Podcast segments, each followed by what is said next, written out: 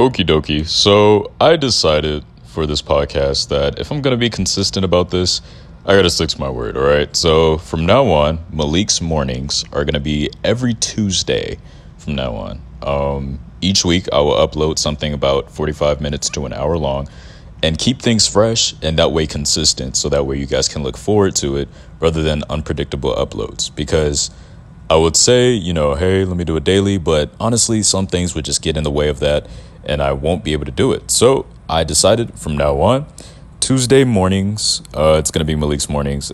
That's when I'm going to upload. I'll let you guys know if I'm going to upload on a different day and make sure that I make it publicly known that I'm going to do that rather than saying I'm going to do it and not do it. so from now on, um, like I said before, consistent uploads on Tuesday, every Tuesday morning. Stay tuned. Um, I don't have a specific time really. It's just going to be every Tuesday morning from now on. So that way, uh, things can be fresh. You guys can look forward to new content. I could talk about whatever life, video games, stars, politics, anything.